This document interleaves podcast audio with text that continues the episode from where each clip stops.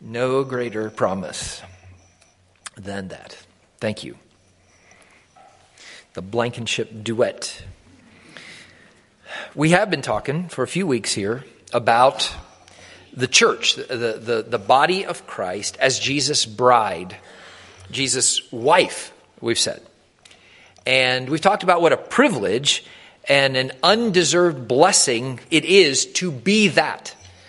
Um, I, think we can easily forget just how much God, uh, the groom, our groom, loves us. Uh, and we can also forget how this great love of His for us is designed to, to purify and to transform the, the character of His bride, the church. Um, receiving and living in the love of the groom winds up making us more beautiful. Uh, c- communicating all of that, the, the depth and the power of God's love for us, His creation. I, I think that's one reason God chose the bride and groom metaphor for our relationship with Him. We've looked at several New Testament passages where that appears. Uh, Revelation 19, again in 21, Ephesians 5. Uh, it, it, appears also in 2 Corinthians 11. Last week, we found it kind of in a parable form in Matthew 25. Um, but what we see today, though, is that this whole idea of God as groom and his people as bride is nothing new. Uh, it, it wasn't just some invention of Jesus. Uh, the idea and the image of God as husband to his people appears first, I think, in Exodus 19. At the foot of Mount Sinai, God presented there all that he had done for this nation of Israel over those years. And there in verse 4, Exodus 19, God said to Moses, He said, Tell the people of Israel, you have seen what I did to Egypt, how I carried you on eagle's wings and brought you to myself. So now, if you will keep my covenant, you will be my treasured possession out of all nations.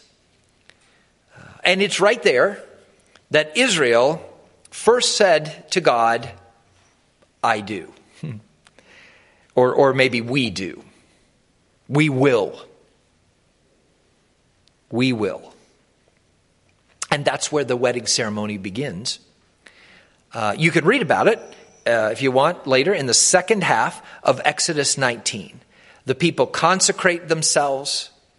And then you can read about how the Lord came upon the mountain and the whole place shook and the mountain itself smoked and the music trumpets grew louder and louder and louder. It was a wedding.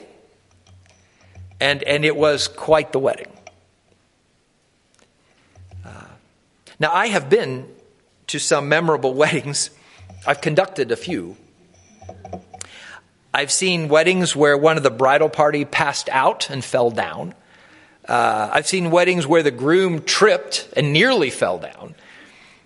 One wedding, I dropped the rings as I prayed over them.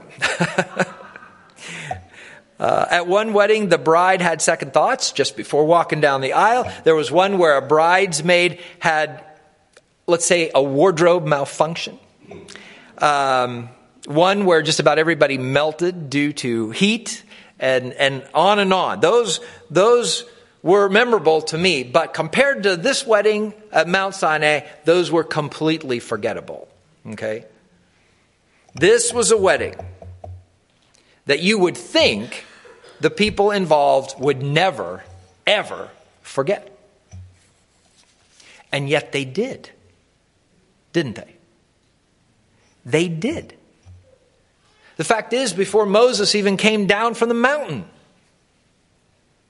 they forgot. And they went to Aaron, the priest, and they said to him, essentially, they said this Hey, we know that we just made this commitment to this God of yours. We know that we just got married. But we're asking you now if you would help us commit adultery here. Uh, will you help us cheat? We know that we just said, I do to this God who shook the mountain not all that long ago, but you know, he hasn't done much for us lately. And so we're moving on to someone else, and we want you to help us. And that, as you know, what led to the golden calf, the creation of an idol, which then led to God's burning anger against the people of Israel, which led to Moses pleading for their lives, which led to God's relenting, which then led to Moses burning anger against Israel, which led to Aaron's lying about how the golden calf that they were worshiping came to be. You remember what he said? He said, Well, just, it just leaped out of the fire. Oh, yeah, it leaped out of the fire. Which then led to punishment and on and on and on. You see, the nation of Israel, the bride, forgot about their marriage.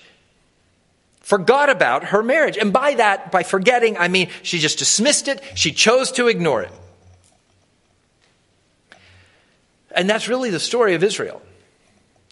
All through her existence, she did it over and over and over again, century after century, which explains, you see, all the language in the Old Testament that you find about Israel playing the harlot. You see that again and again. Though Israel at Sinai was married to Yahweh, the God of Abraham, Isaac, and Jacob.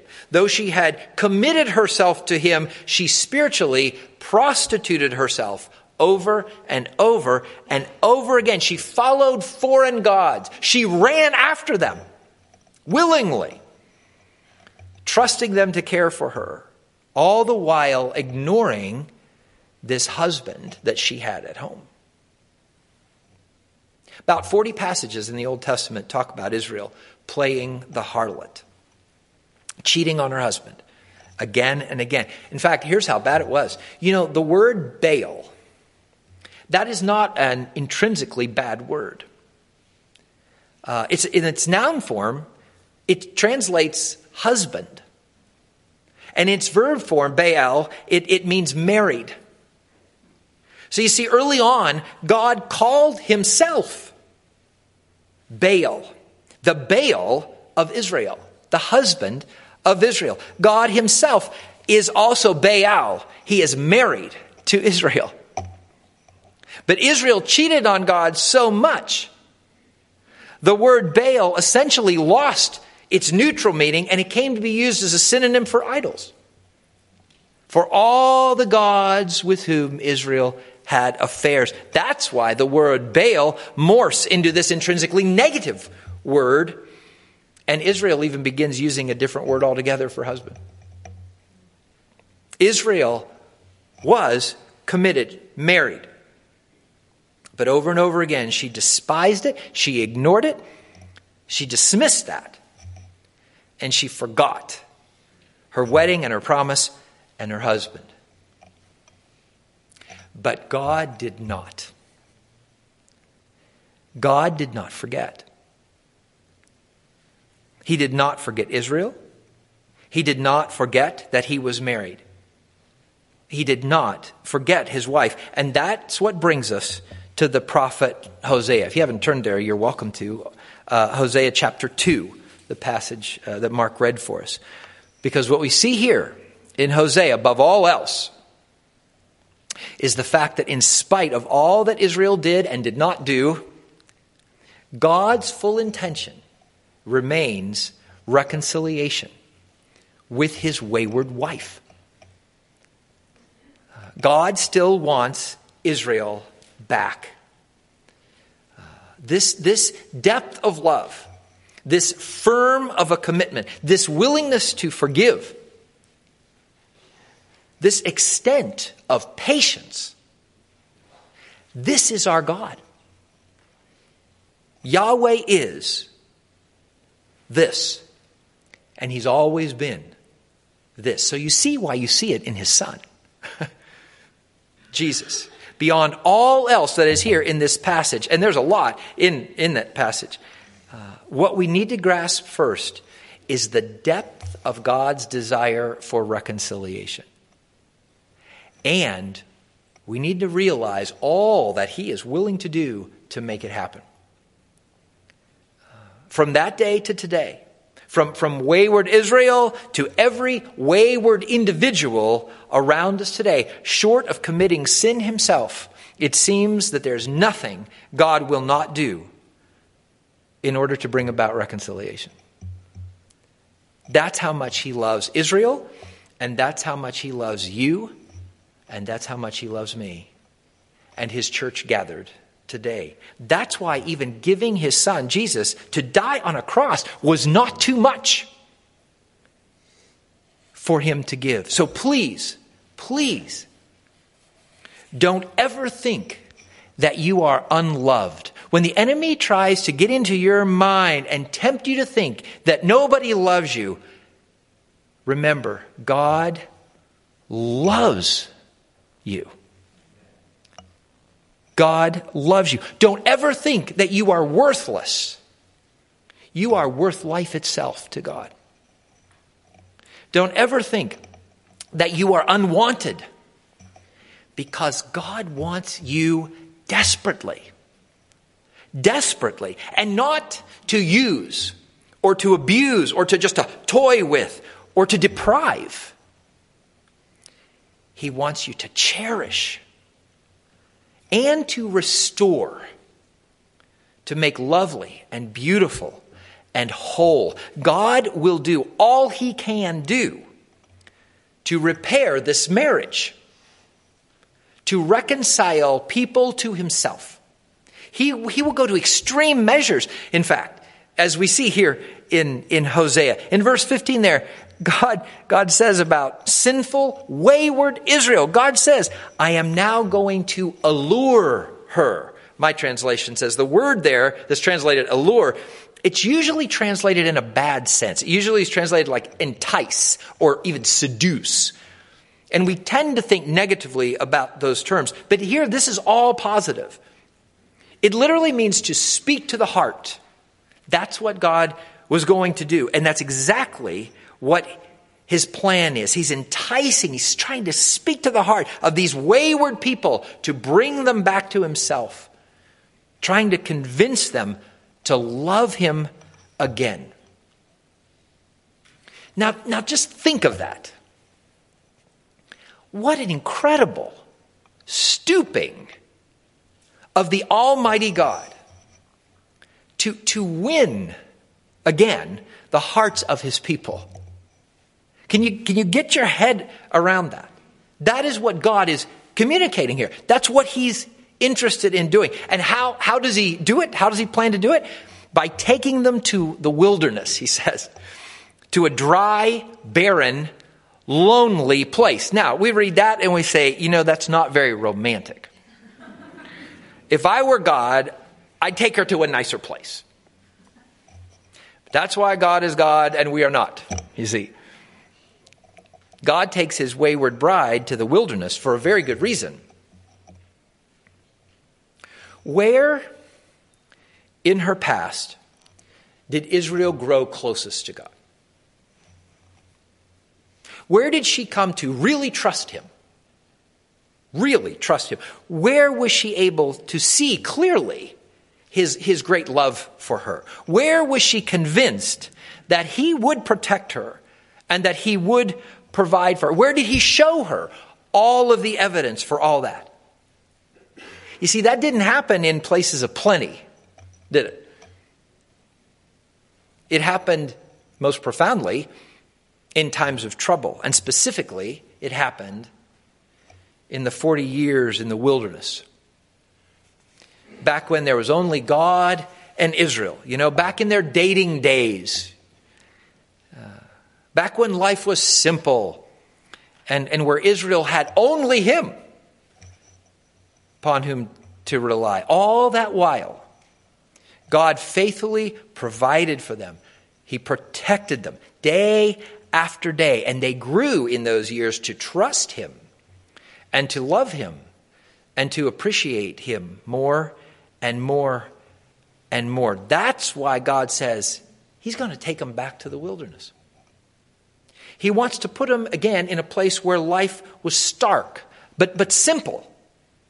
So he could show them again his great love for them, so they could see him, so there might be room in their lives for, for him. You see, the deepest, the most intimate times between God and his bride, they never occurred during Israel's years of power and prosperity, did they? Like during the days of Solomon, you know, when they had plenty. And, and when they were the envy of all the nations around them, they lived in luxury, they lived in peace. No. You know what happened during those days. The deepest, most intimate times between God and his bride came in the wilderness times, where there was scarcity and insecurity and, and poverty, back where their enemies threatened them, back when they had nothing to call their own, back when it was God and Israel against the world, to quote the old Helen Reddy song, you know. Um, back there, God's love and his presence, you could see it easily. You know, that may well be why God hardly ever leads people in Scripture. He hardly ever leads people anywhere by the most direct route. Because trust is built in the journey. And the harder the journey, the more God provides. And the more God provides, the more trust is established. It was in the hardest parts of Israel's journey that really shaped their most positive relationship with Him. And you know, really, that's still true today. Uh, in the times of trouble, that's when commitment and trust is really forged between a couple. The busyness, the complexities of life, even brought about by blessing and, and prosperity, those things bring distractions to relationships, and they often just drive people apart. But when all you have is each other, that's where relationships are made. And that's what God is hoping will happen in Israel's heart. He's going to move his people back to a wilderness place so they might see again how he can provide for them. He's going to prove himself to them again that they might trust him and, and him alone. Uh, that, that, that they might see that no idol, no Baal, is going to feed them, clothe them, speak lovingly to them. You know, Israel rejected Yahweh because she thought the Baals would supply her, her needs. She thought the grass was greener on the other side, you know, just like people sometimes believe today. But God's hope here is that in the desert she'll remember that the Baals of the world have no real power. You know, no Baal can ever love like Yahweh. No, no Baal can ever do what God can do. God hopes to convince her of this. Verse 15 there, he says, There I will give her back her vineyards, and I will make even the valley of Achor a door of hope. That's significant. Now, valleys in general are not considered places of hope. You know, uh, mountaintops, that's where the hope is. That's where the vision is. You know, valleys are places of despair. You walk through the valley of the shadow of death. That was true for Israel in the valley of Achor, particularly because that's where she discovered that the fellow Achan, one of her armies, he kept some of the plunder from Jericho. He kept it for himself. And he was found out because God was displeased and he was stoned there. Achor was a very low point in an otherwise glorious victory, the victory over Jericho. Uh, Achor was a, val- a valley in every sense of the word. But God says that he's going to turn even that valley into a place of hope. Out of even the valleys, out of the desert places, God says in verse 15 there, Israel, my bride, will respond as in the days of her youth, as in the day that she came up out of Egypt. She will again call me her husband. And so the covenant will be renewed, and all that was wrong in the world will be made right. And, and there was plenty that was wrong. Because that's what sin does separation from God. That's what it does. It corrupts such that everything suffers. Even the animals, God names those things the plants, animals, the relationships between peoples and nations. You see, wherever God is pushed out, where the husband is rejected, everything becomes broken. Sooner or later, everything becomes broken and tense and difficult. That's what happened to Israel as she rejected and left and cheated on her husband over and over and over again. Things just got worse and worse and worse. But if she would just return to him, if she'd be reconciled, then he'd fix it all. he'd fix it all. That's what he wanted for Israel. And he still wants that today. Uh, through Jesus, God's desire and offer of marriage and reconciliation. That all still exists. That's all still out there for us to receive. And man, how our world needs to receive it. Look what's happening in our world today violence in the cities, large and small, distrust between people and governments hatred between races, this, this deepening, dangerous anger that is seething in people. The, the, the, the dismissing and then disposing of human life.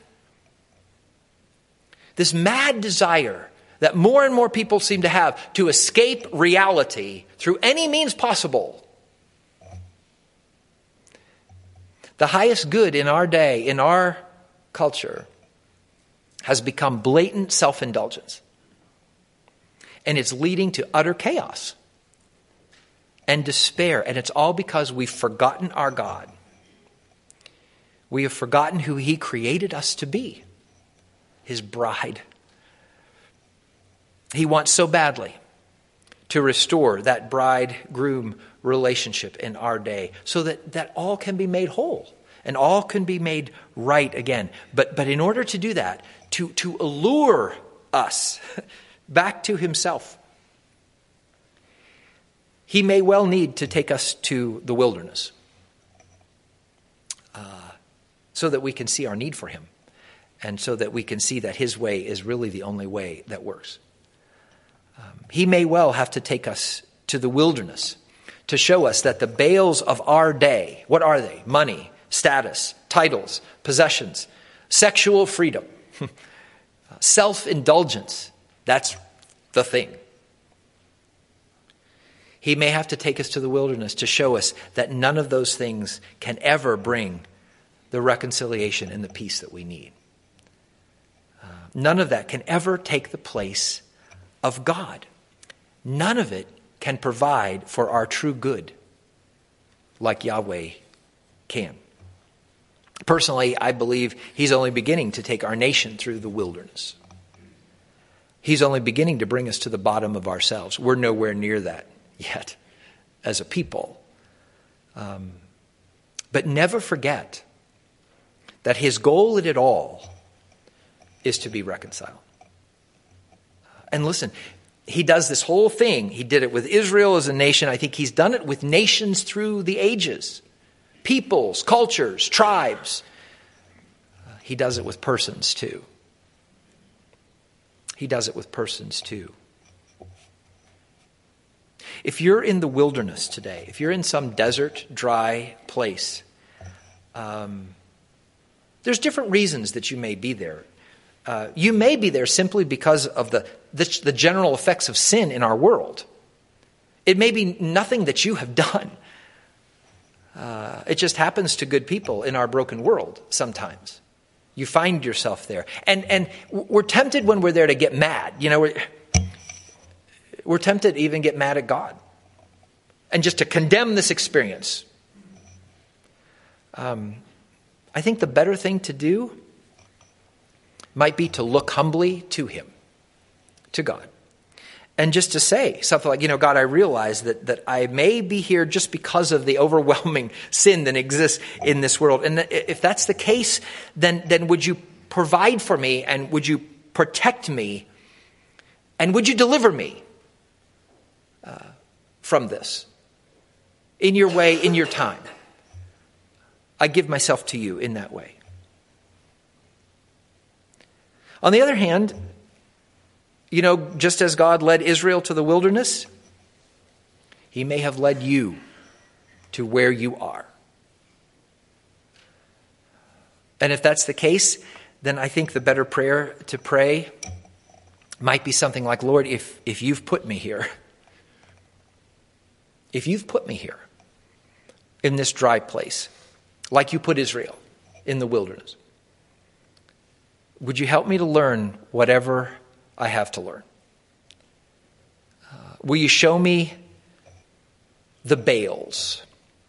Would you show me the, the powerless idols that I have put in my life? And would you help me to become again your faithful, trusting, beautiful bride? You see, the day is coming when all nature, all heavens and earth are going to be reconciled to Him. That day is on its way. But you know, more important to Him than all of that, God wants reconciliation with you and with me and with every single person on earth. He wants His bride he wants this marriage back. He's taken every initiative he can to make that happen. But he leaves the decision to us. Will you put away any other Baal in your life? And will you say yes to your groom, your true groom, without reservation? That's what he wants to know today. That's what he wants to know. Father, we see how you dealt with Israel. And there's, there's not one of us here that have not been in a similar place at one point or another in our lives. Uh, where you are calling us to yourself and you're doing everything you can to make that call clear and strong. You have tried to allure us. You've tried to draw us to yourself. Lord, we want to be as close to you as we can be.